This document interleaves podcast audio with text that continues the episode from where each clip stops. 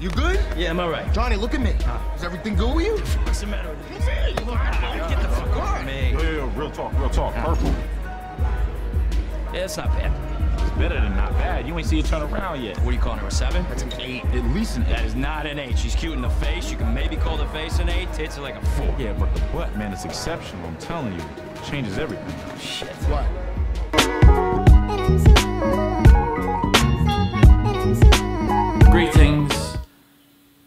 Chris here. Today I want to look at something that might be at the cause of why you're not getting the success you want, especially in a nighttime club bar situation. The average guy who goes out on a Friday, Saturday night, whatever, probably falls into one of two categories. The first one goes out, he talks to his friends, he drinks with his friends, he might get into one or two interactions with women, might even get a number here and there, a lay here and there, but not often, and then he goes home drunk, goes to bed alone. The second one probably starts off in a similar way, except when he gets to the club, his energy kind of drops off and he gets into like stalker mode. He's prowling, he's scouring, all that's on his mind is Can I get a pussy, please?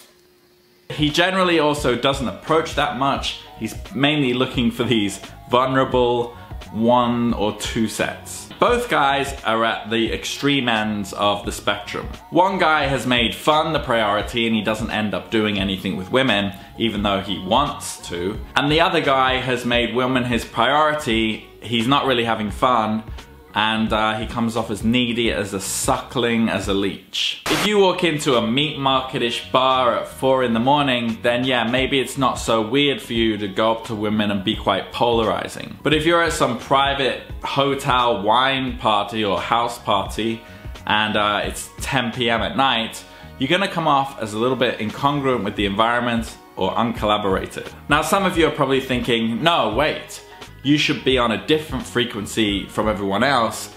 That way you stand out. Well, there's a difference there. You can actually have both.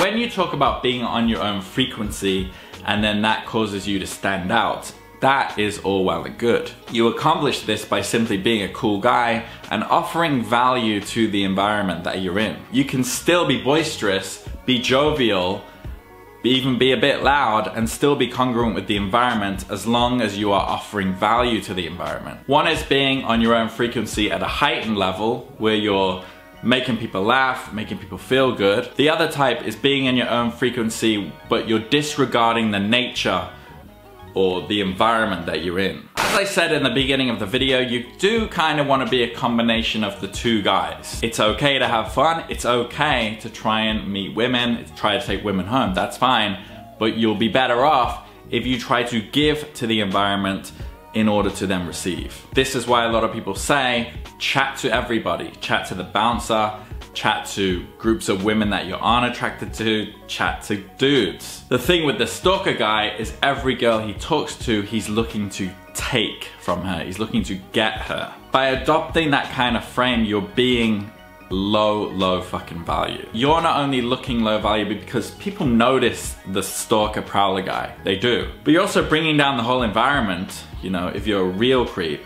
And you're bringing down your friend's value at the same time. And it's funny because sometimes you'll see like the friendly guy and the stalker guy and they'll be friends in the venue, right? Like chatty guy will be trying to chat and have fun and stalker guy will be like scouring the environment like this. And then you see like chatty guy just give up and then he just stands there. He's not talking to anyone. That guy's not talking to anyone. And then they're both just these dudes with low value. So for the sake of you, your friends, and the entire environment, you need to reframe your thinking before you go out. And the frame you need to be in is simply this. I'm not here to take, I'm here to share. So you're going out, you start having these small micro interactions with just people, you know, you're not trying to score, and then eventually you'll probably end up with a girl that you like, and then you have the tools to move forward with that interaction. And I know because you've been watching my channel and I've given you the tools of how to move forward in an interaction. I got a whole playlist on it. Maybe good I dropped this video just as New Year's coming up. You're going out, you're having fun, you're partying. New Year, you know you've got that Happy New Year approach, which is always well received. Everybody's doing it. Go have fun, talk to people, expand the fun, share, and then if that cute girl comes along, tease, hook, invest, escalate. You have the tools. Anyway, that's likely the last video for the year, unless I'm feeling frisky on Monday. I don't know if I will be. Uh, you have yourself a good new year, and I'll see you again 2019.